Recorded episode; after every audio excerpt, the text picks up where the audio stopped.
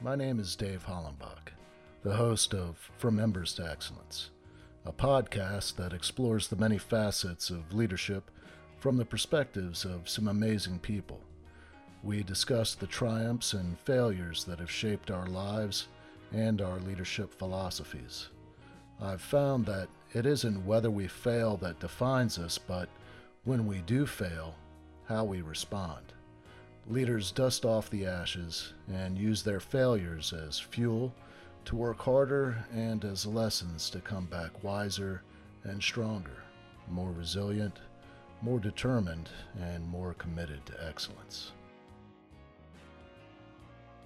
Today, I am talking with Kyle Sullivan, founder of Unleash the Champ. And we'll get into what Unleash the Champ is and how he came about um, founding that. Uh, prior to, to the foundation of Unleash the Champ, he worked as a pastor for 11 years. Prior to that, he um, did various things that we'll get into, but uh, really the beginning of this story uh, starts with him being a Division One athlete in in college at Louisiana Monroe. Um, later, he would go on to uh, finish his degree work at, uh, at a university in Arkansas. Before we get into all of that, I, I always like to get a sense of um, my guests' life growing up, what their family life was like, what kind of sports they played, all that. Yeah, uh, thank you for coming on and and agreeing to talk with me today, Kyle. Um, why don't you go ahead and uh, tell the audience a little bit about uh, your life growing up? I, I guess you grew up in Louisiana. Yeah, man. So super glad to be on here. And uh, yeah, so I grew up in Louisiana. I was born to my dad uh, when he was a senior in high school. So my I was yeah, my dad was 19 when I was born, about to graduate high school. And so growing up, you know, a baby, baby raising a baby. And excuse me. Uh, so born, my dad was a senior in high school. My biological mom left when I was probably six or seven months old. And so it's just my dad and I. Uh, to this day, my dad's the hardest working man I know and uh, we could get in when we talk about the creation of the company we can talk about the significance of that uh, but grew up in if your listeners have heard of duck dynasty that's my hometown so um, i can't grow a beard your listeners can't see that but i can't grow a beard uh, i don't hunt i don't fish so i was really like a black sheep of that but i grew up in a great town that was you know your you, you're nice, you have manners, you, you do good, and people will do good by you. It was a great place to be from. So much of my life, childhood, growing up was revolved around sports. Um, I remember being five years old and you know getting on my first t-ball team and being you know second third grade playing flag football and so everything revolved around sports for me i wasn't the kid that liked you know, trucks and cars and Legos. I didn't like that. Give me a ball and some grass, and I could entertain myself all day long. And so just continued that. And through elementary school, middle school, high school, uh, played varsity uh, football, stopped playing baseball in high school because I wasn't exceptional at either sport. So I needed to have a singular focus. And, uh, but got into powerlifting in that uh, in high school in the off season of football because I just thought, well, that'll make me stronger. And so through all of that, my life has been exemplified by me wanting to be accepted. And I think, as I mentioned in the beginning, that came from probably some things subconsciously of my mom, my biological mom leaving. And so, so much of decisions I made and so much of the things that I tried to do and be a part of was about me seeking validation and acceptance and and really that just feeling and sense of belonging so graduate high school go to college in my hometown because i was going to be friends with my high school buddies forever we all went to the same college um, anybody that's more than two years removed from high school knows that that doesn't happen. But I thought it would. And my parents tried to tell me, you know, it wasn't going to be the case. But anyway, so tried to walk on, wanted to walk on the football team. That didn't work out. But the strength and conditioning coach was married to the cheerleading sponsor. And so through a series of events, I become a cheerleader in the the college that I went to, and it was a wild ride.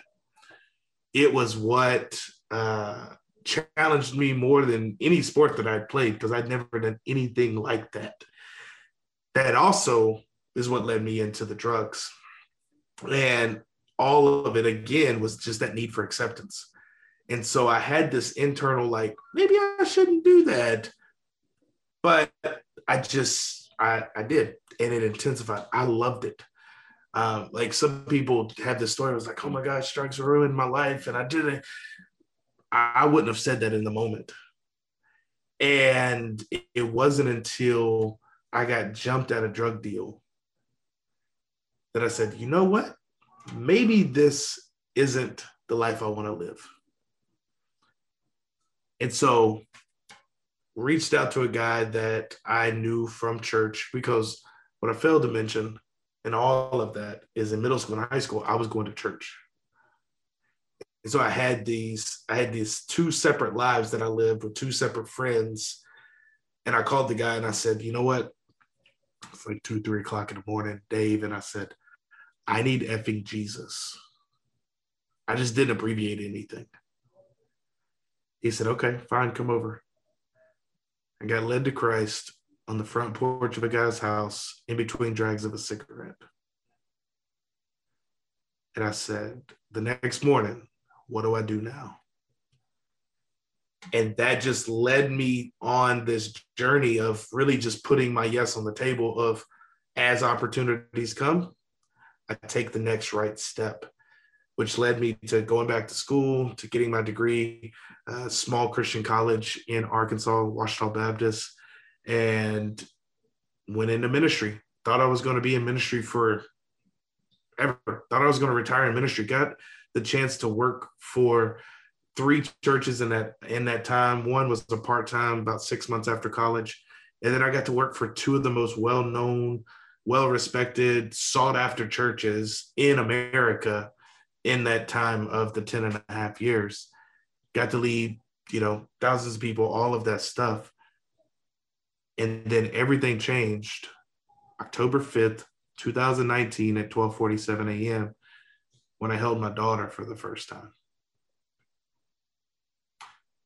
And it was in that moment that I didn't know how it was going to happen, but I wanted to give her and my family the, the gift of, of presence of time, not presence of things. Didn't know how it was going to be done. And then the pandemic hits. And I believe that with reflection with disruption allows for reflection. And it the idea of Unleash the Champ, I feel, was just downloaded to me. And so we we launched it middle of last year and been going with it ever since. So you mentioned your daughter that that kind of seems like she was the the catalyst um, for you to kind of look for something different than uh, ministry. And then um, you come up with unleash the champ. So now what exactly is unleash the champ yeah so unleash the champ is i have two verticals one it's it revolves around personal and professional culture so culture is what you tell, teach, and tolerate. That creates your culture. So, do one on one coaching with individuals uh, and then organizational coaching around mission, vision, values, redefining or enhancing culture, because that is what drives everything in our success is our personal and our professional culture. So those are the two verticals. And we go through your calling, the heart of your personal personal or organizational life your altitude, where do you want to ultimately go, your mindset, and then performance, because we can think about a lot of things, but if we don't take action, it doesn't matter. You you began this in the middle of the pandemic, which yeah. um, gives you a little bit of time to develop. right. Um, now, did you start it off as like a, a web based uh, coaching type of Yeah. Deal? So everything was built off of, you know, creating conversations uh, with people online. And so I was most active on Instagram. And so that's what I, I just started having conversations with people, seeing if I could help them. And it, it didn't have the organizational piece initially. It was just one to one personal coaching. And th- just started that. And through referrals, through helping people get results, that was the thing that made me go, hold on. I can't run from the fact that for the last 11 years, I was helping create organizational culture. And now that stuff is starting to open back up and people are having events again and people are having trainings again and and they're wanting to define or redefine what culture is going to be post pandemic which i know we're not completely out of it but anyway what is it going to be moving forward? It's a great time to position myself and our team as somebody that can come in and help with that personal and professional culture well, tell me a little bit about your organizational development as um, as a pastor.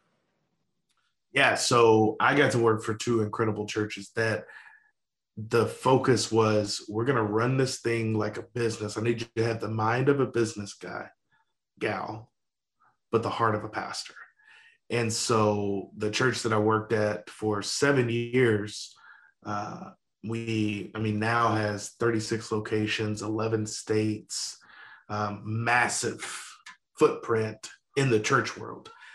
And so we would we would bring you know have quarterly hiring events where we're hiring new people on bringing them in training them giving them the mission the vision the values helping them assimilate into the culture helping with uh, development of team members helping to develop interns um, all things that I got to be a part of while running my own personal slice of ministry at a campus and being the the number two guy ultimately at a campus that was running you know for 4000 4500 people uh, being able to do personality assessments and profile uh, strengths profiles things like that those were the things that i got to do in ministry um, and that's what I do now with it. We're kind of backtracking a little bit. Sure. Um, because I, I think we left out a lot on, you know, your own personal development, really what kind of took you to where you are now. Um, so when when did you first start going to church? Yeah, so first started going to church when I was in eighth grade. So there was a big men's conference that was really big in the uh, 90s and early 2000s called Promise Keepers. And my dad was hounded by a guy at his job to go with him to this thing. And my dad fought it, fought it, fought it. Finally was like, hey, I'll go if you shut up about it. And so, okay, great. you know, the guy got what he wanted.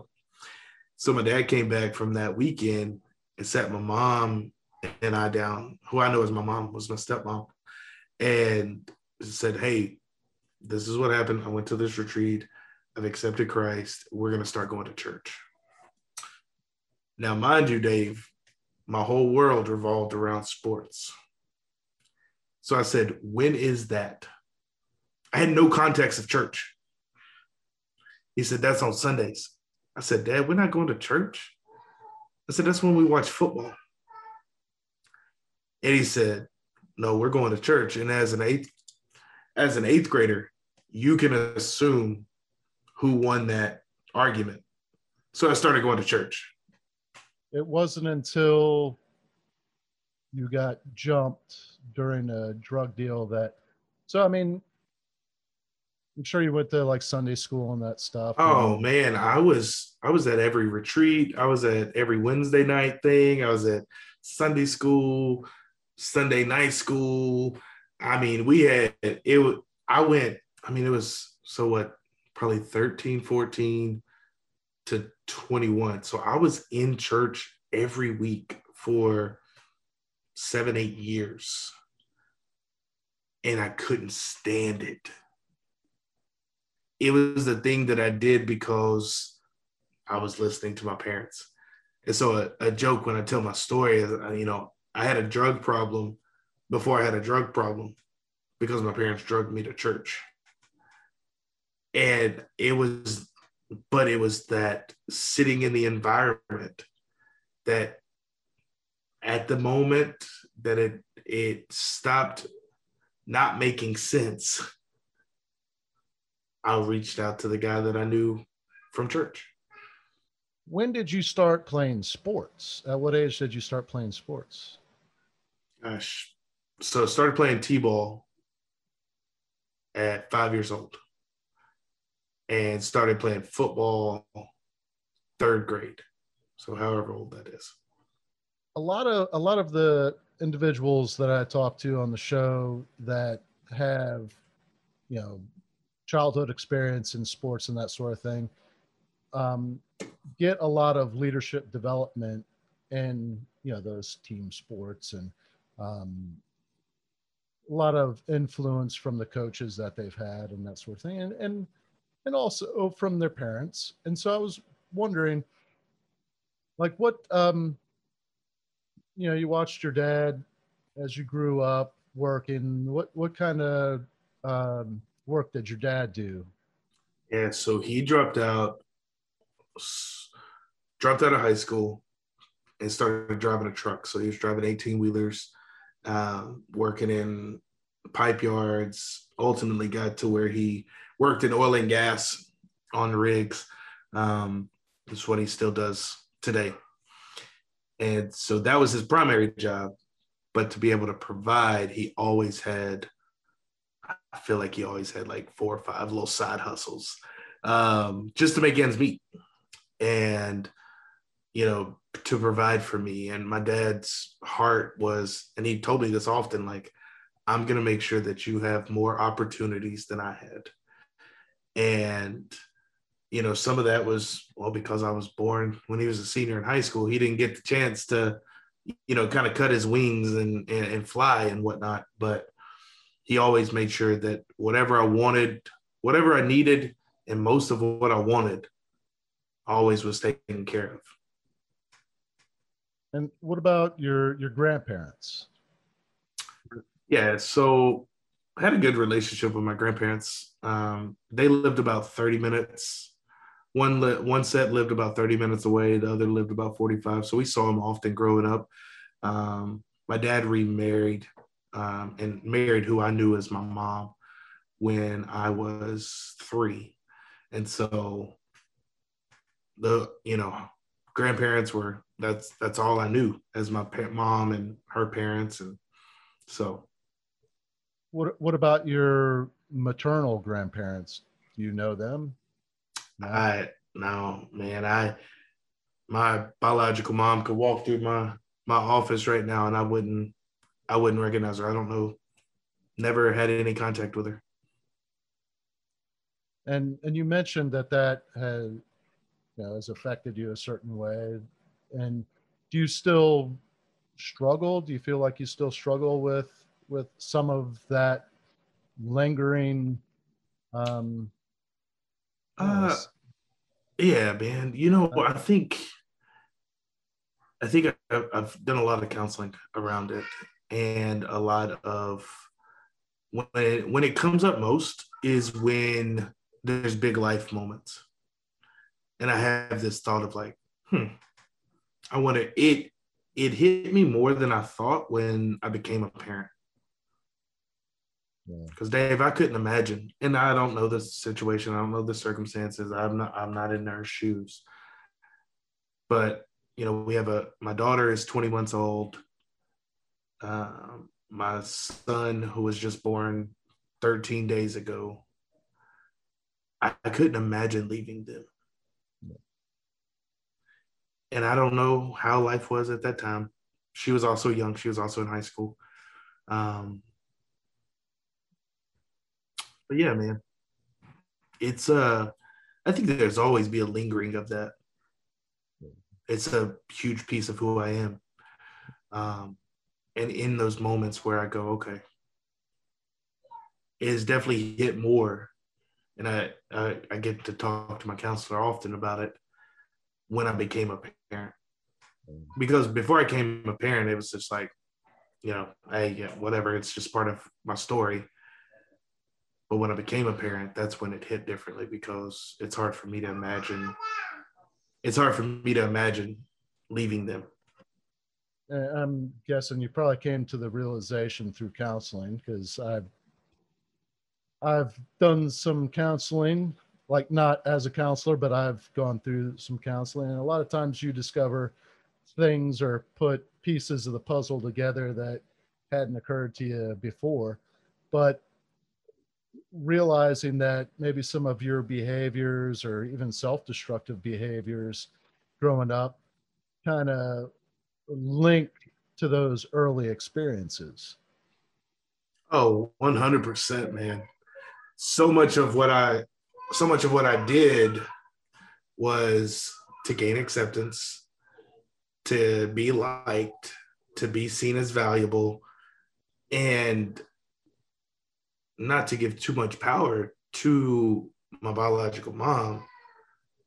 But something in that was was deposited because I had 50% of my DNA absent. And I just thought it was like, oh man, I you know, I, I couldn't pinpoint it until I went and have done a lot of intensive work internally to go, huh. And now see the correlation.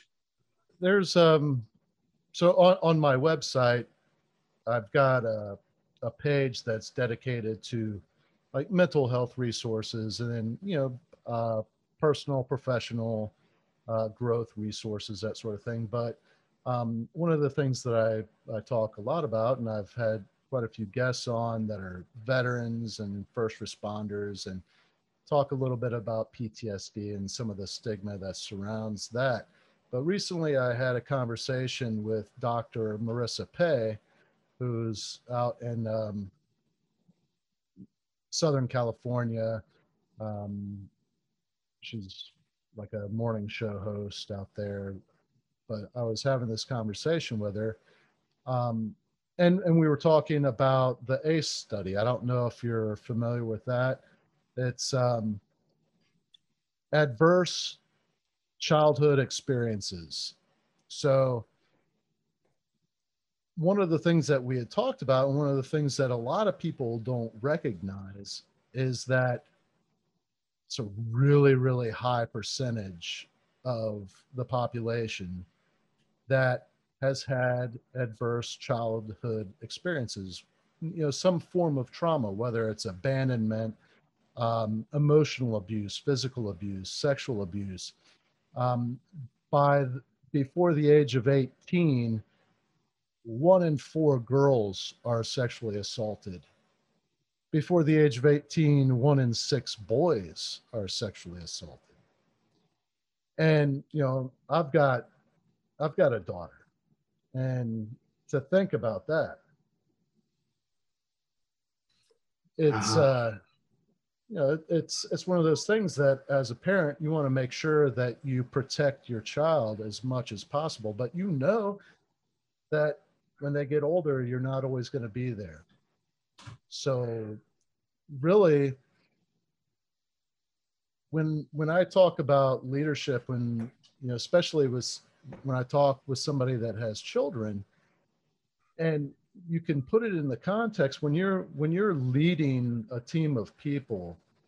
One of the things that that I I talk about is you know when you when you take that take on that responsibility when you take on that role you're obligating yourself to ensure the success of the team and it's not like if they mess up, oh, they're done, get rid of them. It's really caring about them to a level that you you are going to hold them accountable for their actions, but you also want to prepare them for the future and develop them and develop yourself as well in order to add as much value to them as possible.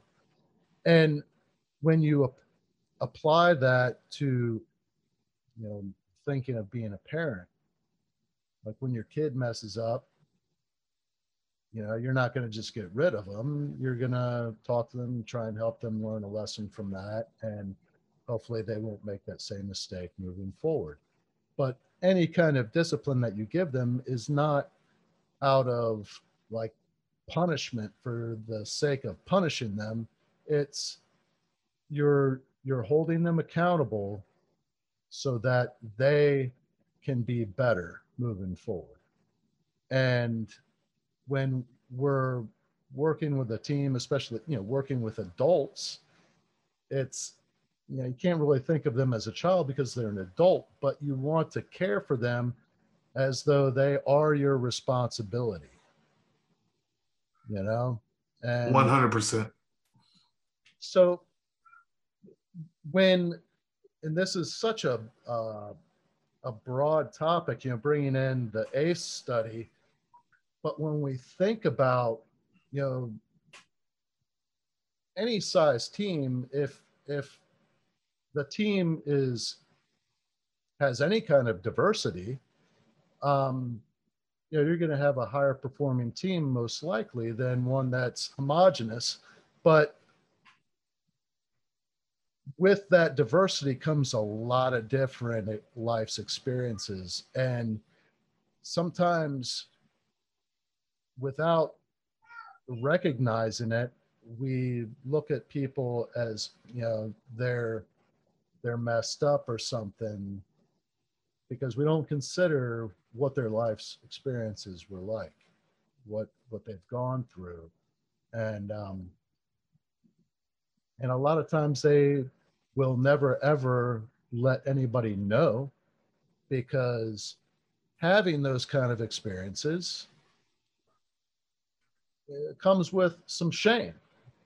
And not thinking that you know, well, thinking that there isn't anybody else out there that knows what I, what I've experienced or can relate to that. So, but the reality is, is that it's it's close to ninety percent of of adults, you know, have had some adverse childhood experience, and to me, that's just incredible. I had never heard those numbers, but they're like those are actually legitimate statistics that just blow my mind. Where, you know, I spent a lot of my life believing that there is just such a small segment of the population that had ever had any bad stuff happen when they were growing up. You know? And I think most people want others to believe that they had a great life growing up because if you admit that you hadn't, there's something wrong with you. Right. Yeah, I think you I think you bring up a lot of incredible things because we the thing that isolates us most is when we think that we're the only one going through something. And I love the point that you just said because when we admit that we've had trauma, then we have to admit that we, at some level, are broken. And that was my journey. I mean, I remember when my counselor said, Have you dealt with the trauma that you've gone through? And I said, I haven't gone through any trauma. Uh, yes, you have. No, I haven't. I like literally was like a child. Uh-uh. No, I haven't. And and I still struggle with calling it that because I think we do two things. We either try to isolate and say like we've never gone through anything, or two, we minimize it. And I think that's honestly like where I'm at right now. Because I've walked with people through really dark, painful things. And so for me, I'm going, but I know this person, this person, this family, this thing, this, they're way worse. They've gone through way more than me. I would call that, but not this. And so that's where I'm currently at. And what I'm currently working through is acknowledging what that ACE study would say. Yeah, I'm part of that statistic, but I still have a hard time in my mind accepting that. Yeah, and and that I would say that most it's probably more prevalent in in men accepting that. Um, but there there's a lot of women that would not define things that have happened to them as as trauma as well. And you know and everybody deals with things differently. And that's kind of where i'm going with this is when you put it in the context of leadership and really trying to understand the people that you're leading. And it's it's that emotional intelligence aspect of being empathetic. And being able to communicate effectively to develop a, a trust where then maybe these people that you're leading might share with you and if there is that kind of relationship that that develops the the level of achievement that that team can can realize is huge. Yeah, 100%. And I think if a leader doesn't take the time to get to know their people, they will forever be kept. And what we know about leadership is people don't leave organizations, they leave leaders. And so when a person says, "Oh, I'm I'm changing I'm changing jobs, I'm changing careers, I'm changing whatever." If we know the person and they're open enough to share, it had nothing to do with the place they worked. It's who they worked for. It's who was leading them or not leading them. It's probably a better way to say.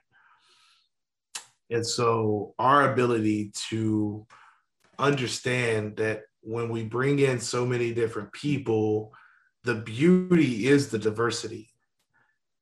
I when I first got into leadership, I wanted I wanted a bunch of carbon copies of me because I thought, you know what, we're gonna be drivers, we'll be hustlers, type A, get done, we're gonna be moving. And then I got married. And my wife is the exact opposite of me. And she helped me more than she probably will ever know in leadership because I was young in leadership, probably within my first couple years, just starting to lead, you know, a few dozen people. And I would tell her, I'm gonna say this and this and this and this is what they did. She's like, my God, Kyle, you sound like an a-hole. If you say that to them, they're going to quit. And I'm like, why? Like, I'm just acknowledging what they did and how they can get better. And so this empathy piece was something that was so hard for me because I was very much that like, just do what I do and you'll be successful. Well, yeah, if you're like me. I had some people that I really loved leading because they were, we were not related, but mindset wise and and drive wise, we were, and it was always the the most fun but the things that were most needed for me were the people that were really empathetic, high feelers, high emotional intelligence in those uh, interpersonal relationships and that that care piece that really challenged me the most to grow in my leadership is when I had to take the time to slow down and really get to know them and hear them and let them be heard. That's what grew me the most. And so I love the piece of empathy. Um, I have a buddy who he says, man, his goal in leadership is to have fierce empathy. I've, I've actually had quite a few guests on, and we talk about this this component. Um, you know, a lot of my background is in the fire service, which is, you know, male dominated occupation. And there, there's some good leaders in the fire service in North America, but man, is there a lot of bad ones. And you can find it everywhere you go. It's not, you know, it's not just confined to the fire service, but one of the things that endures is that it's a very exclusive you know it, it's hard for women to come into the fire service and be treated the same as as a guy.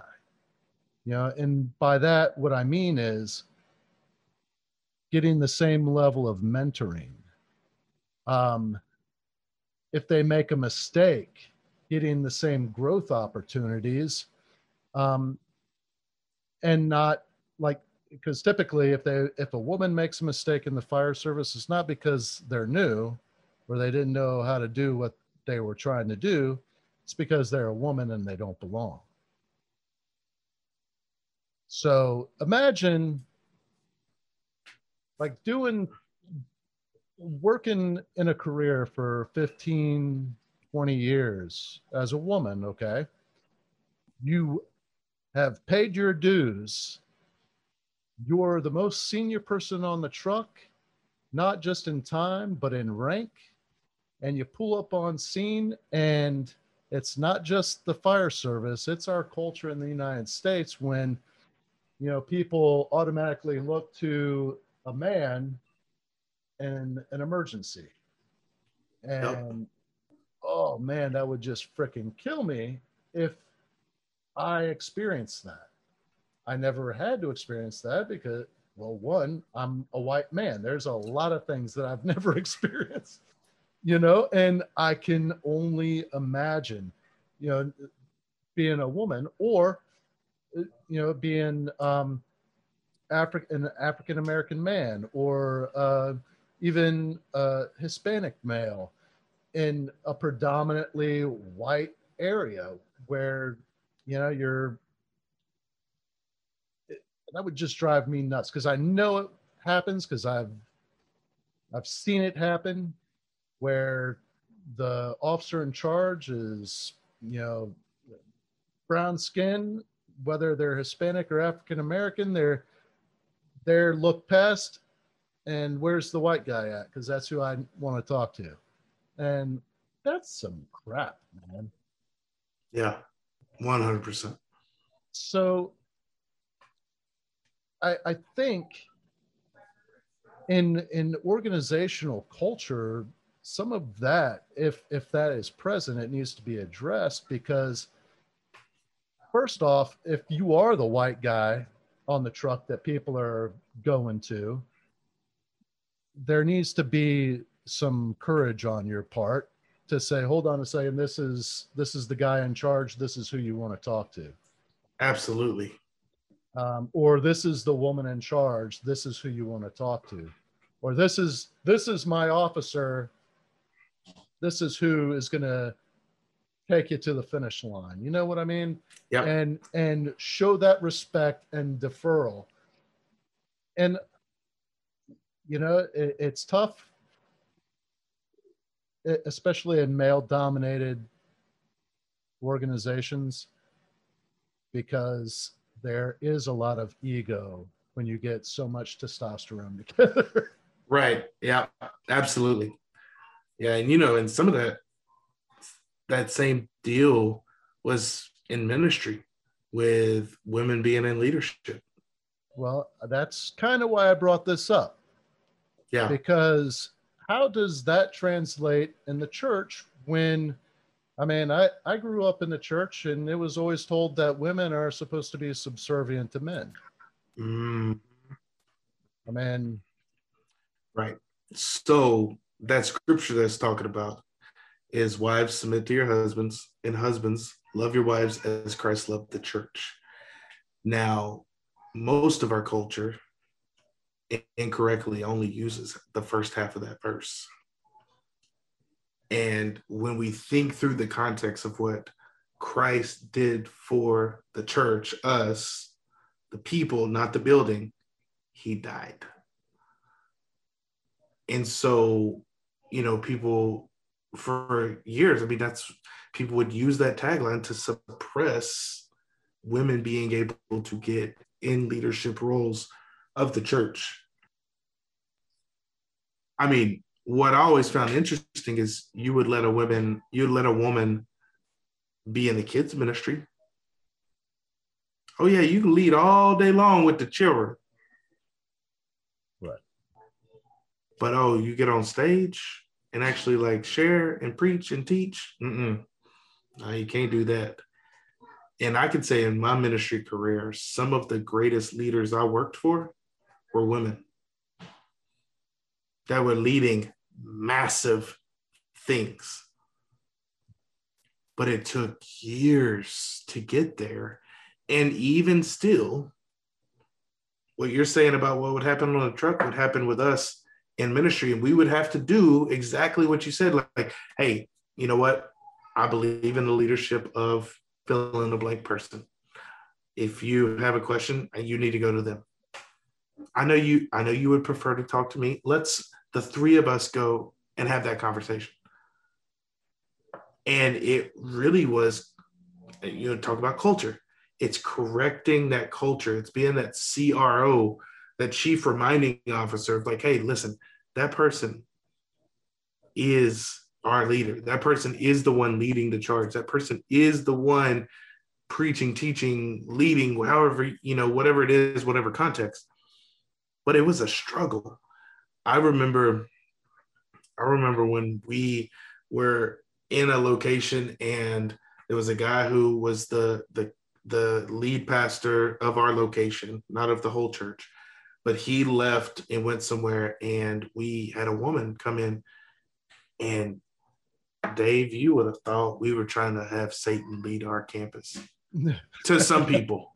Yeah. To Yeah. some people because it was so foreign. And part of me realizes that people judge what they don't understand. And so I don't get upset when people have an initial reaction to something that is new in this conversation women in leadership of whatever industry. But what I do have a problem with is when people just want to sit in their ignorance and not have the conversation of, well, why can't this person do this? And I mean, you mentioned you have a daughter. I do as well. My friends joke that I became like a little like male feminist when I had a daughter because I'm like, tell me my daughter can't do something. Yeah. Please tell me. Like I'm from Louisiana. I can get like this mix between Madea and Donkey from Shrek real quick. Like where it's like my voice gets high and I'm like, "You- oh, you want to go? Tell me Piper Grace Sullivan can't do something. Yeah. But it was all built upon like there's like there are things that we will have to talk to our daughters about and say, listen, you're gonna work, you're gonna have to work twice as hard.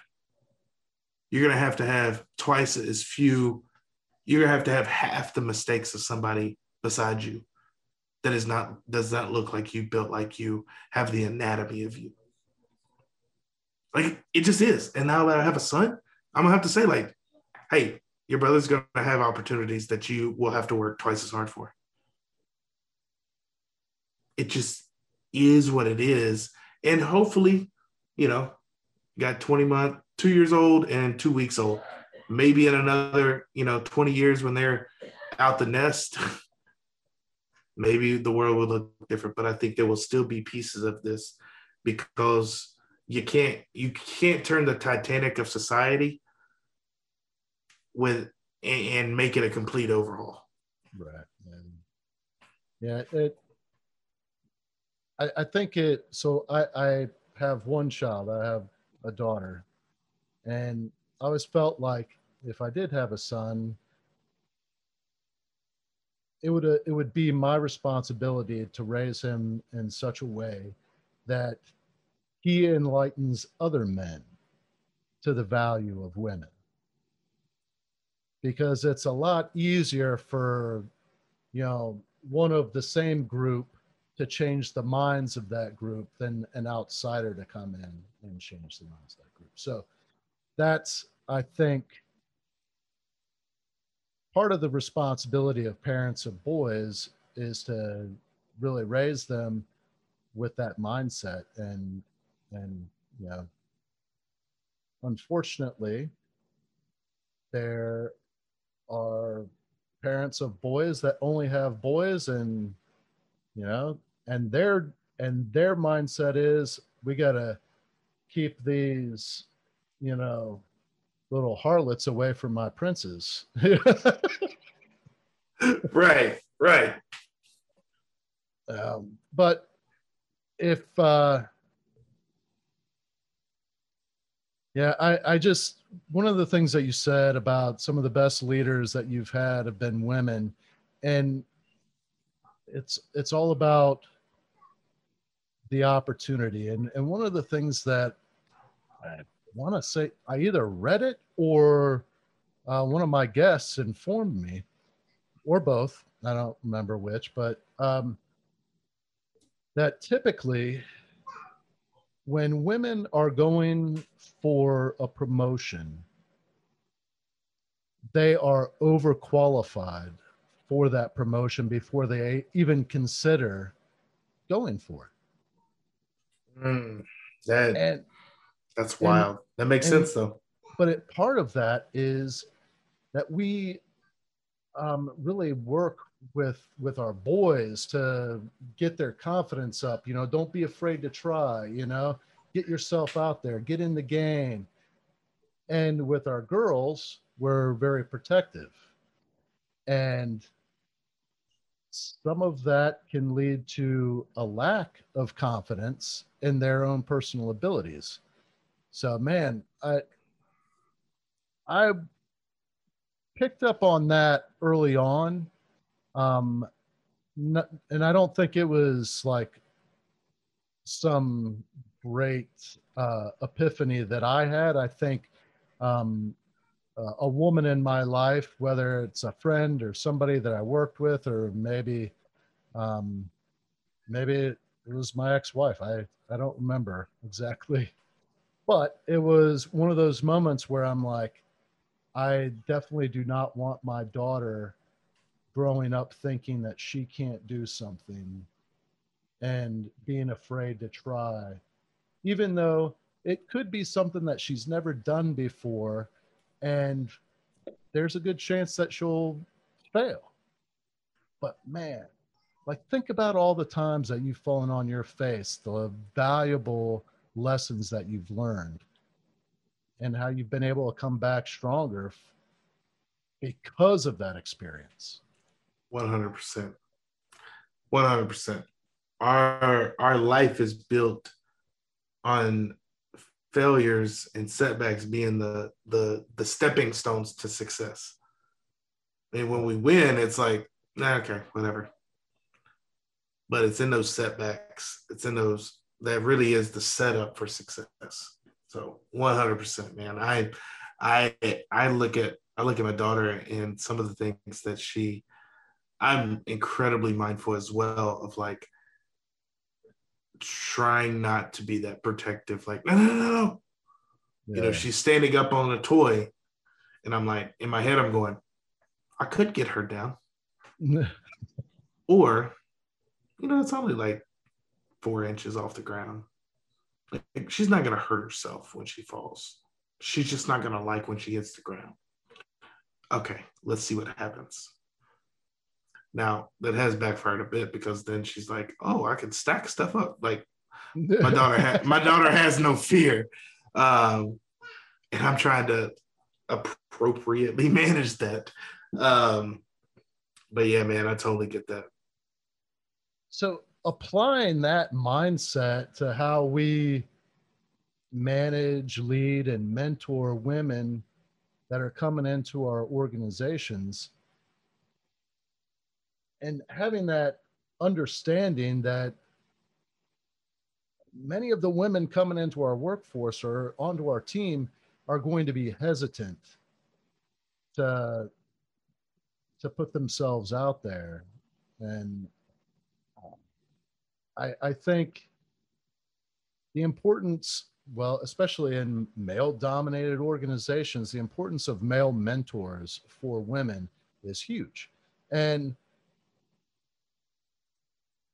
clearly to to be able to do that the the men have to have some very clear boundaries um, so that things aren't misconstrued and that sort of thing because um, that can devolve rather quickly. But the importance of you know like really leading them and showing them like look don't be afraid to fail. You know if you fail you'll know better next time. And i want you to try things. If you think it's going to work you know maybe starting off 50% of the time you're going to fall on your face the other 50 you're going to succeed but what's going to happen is over time that ratio is going to improve and before long it'll be 95% success rate and very small uh, percentage of failures. And those failures will be so minuscule that nobody will even recognize it as such. It'll just right. be you know an just be a thing. Yep. Yeah.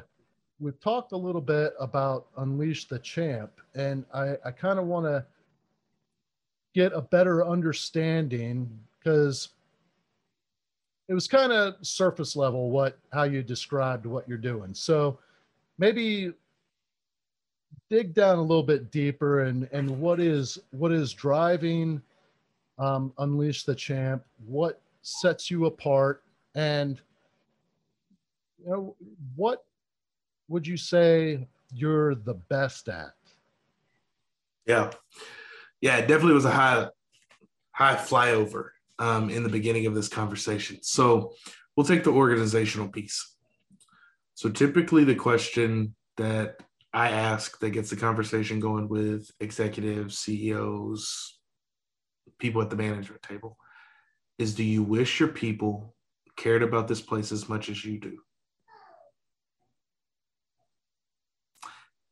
And they go, go ahead.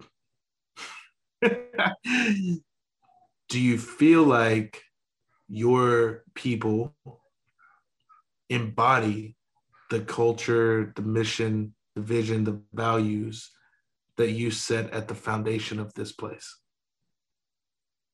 Go ahead. Okay. Those are two big big things. Then go, do you feel like your teams are more so siloed, kind of doing their own thing, with maybe an, a, a, an in, imbalanced um, amount of autonomy, or are they united, really synergistic in their execution of objectives and things that y'all champion? That's probably on the other side. Yeah. So what I do is I'll go in and I'll ask, I'll have interviews and I'll talk with everybody at a the executive level, get feedback, questions, fresh eyes assessment is what I, I call it. And it's just a series of questions because I'm not emotionally attached to this place.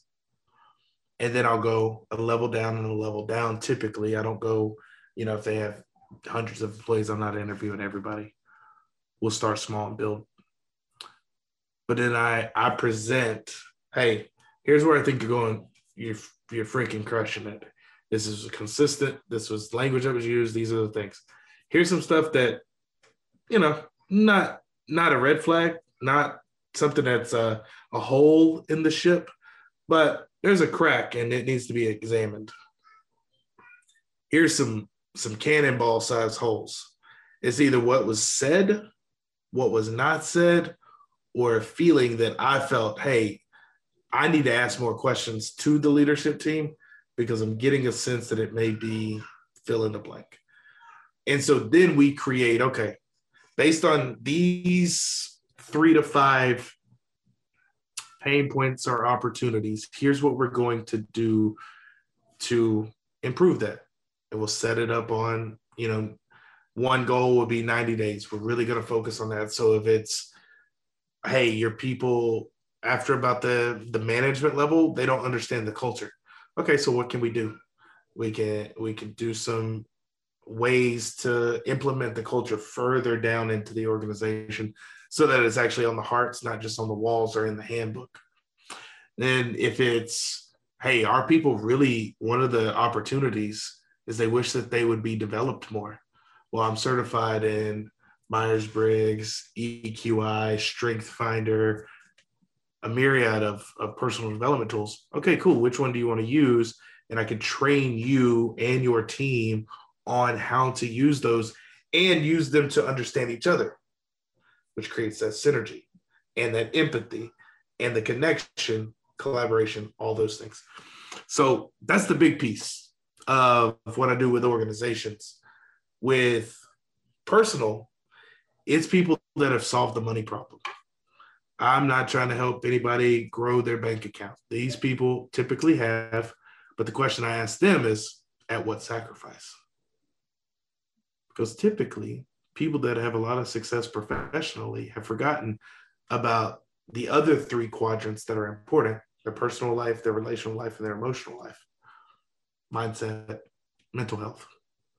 And so I'll work with folks to say, hey, do you wish that do you wish that you could have a greater connection personally, relationally, emotionally, and professionally, helping people prep, as I call it, prep for success. So in that, it's way more fluid. It's not as structured as the organizational piece. But with the individuals, it's going, okay, hey, look, there's something not working. There's something you've sacrificed that you want to get back. I can help you do that. So a lot of times on the personal side, people are investing in accountability. They're investing in someone that again is not emotionally tied to their situation, but can help them see things that they couldn't otherwise see that aren't deep enough and, and painful enough that they need to go to counseling. Yeah. Because there's times where I go, hey, you know what? Where are you at? Oh yeah, okay let me find a counselor in your area. Where counseling looks at the past, I'm looking at the present and the future. That's awesome, man. Uh, now, one thing that I that I always ask because you know I, I want to make sure that we don't leave anything unsaid, especially something important. So we've we've talked about a lot of stuff, and uh, I'm I'm just wondering, is there anything that we didn't touch on that you feel is very important for the listeners to hear? And um, you know, I'm gonna I'm gonna also I'd like you to mention your website, and I'll put your website in the show notes. Um, but yeah, is there anything that you think we should talk about before we go? Yeah, absolutely. So you can find me online. Website is kylejsullivan.com. It's super easy. I'm most active if you're a social media person, uh, most active on Instagram at Kyle J. Sullivan. You can email me, Kyle at kylejsullivan.com. I'm real easy to get a hold of.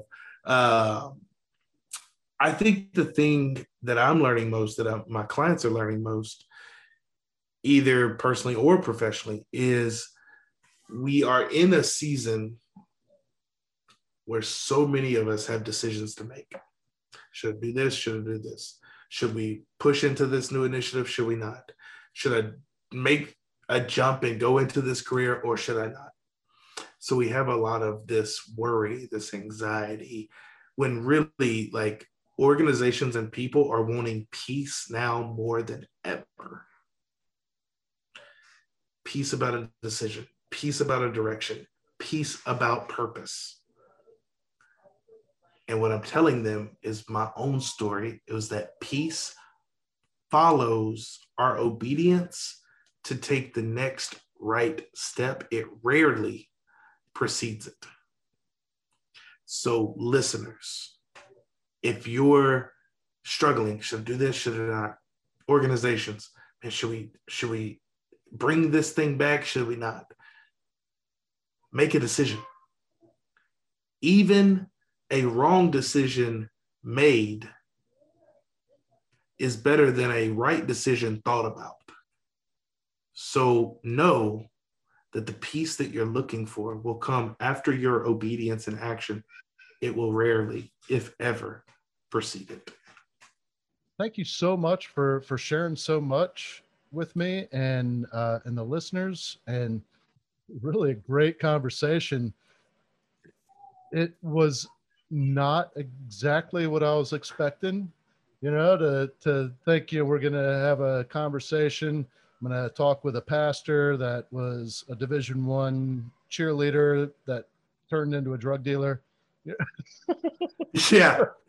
Um, no, this is uh, this has been really cool. Uh, I really appreciate you, you sharing and and um, man, clearly you've got uh, a command on the leadership and and the coaching and uh, I mean, great insight a lot of tools at your disposal. Um, I really hope that that the show helps uh, get your name out there because, man, uh, yeah, more power to you, brother. Absolutely, thank you. It uh, I will say that this interview, this episode, has pulled more out. Um, so your questions um, pulled more out of the the skeletons in the closet, if you will. Um, and so I really enjoyed this. It, it it was I get to be on a lot of podcasts, and I just want you to know this is probably the most conversational and the most fluid um, of that I've been on probably ever. So it was really an honor, man, to be on your show. Man, thank you. Thank you so much for saying that. Absolutely. Thank you for listening to this episode of From Embers to Excellence. Please like and subscribe to my YouTube channel. Follow me on your favorite podcast platform and visit hollenbachleadership.com for additional content. My goal is and always will be to add value to as many people as possible. So if I can be of any assistance to you or someone you know, please connect with me via email or on one of my social media accounts linked on the homepage of my website. Remember, our failures don't define us unless we let them, and the only true measure of a leader is the success of their team.